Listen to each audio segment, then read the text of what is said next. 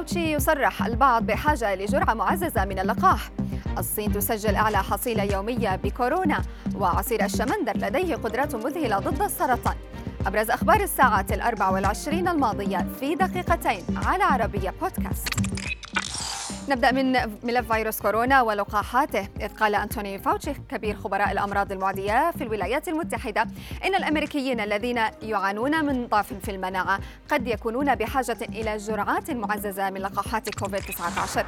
فاوتشي أوضح في مقابلة مع CNN أن من يخضعون لزراعة أعضاء أو لعلاج كيماوي ومن يعانون من أمراض المناعة الذاتية سيكونون من بين أوائل المستحقين للجرعات المعززة التي يتوقع تسليمها بين الخريف المقبل وربيع العام القادم. نبقى في أخبار لقاحات كورونا، حيث كشفت دراسة أمريكية أن الأشخاص في العشرينيات من العمر لديهم استجابات للأجسام المضادة أقوى 7 مرات من الأشخاص فوق عمر 70.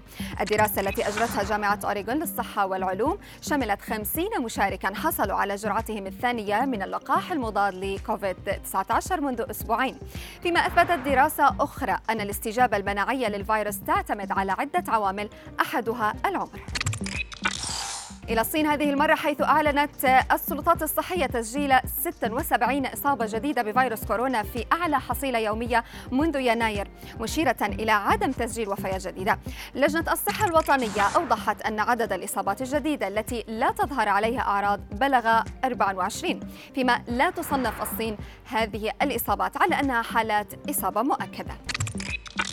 في خبرنا الأخير، حيث أفاد تقرير لصحيفة إكسبرس البريطانية أن عصير الشمندر يتمتع بقدرات وقائية كيميائية، مشيرا إلى أنه قد يقلل من خطر الإصابة بالسرطان وارتفاع ضغط الدم. التقرير أوضح أن عصير الشمندر الذي يكتسب لونه من مادة البيتالين يكافح الجذور الحرة ويساعد على التخلص من الخلايا غير المستقرة في الجسم، وهو ما يؤدي إلى تقليل مخاطر الإصابة ببعض أنواع السرطان.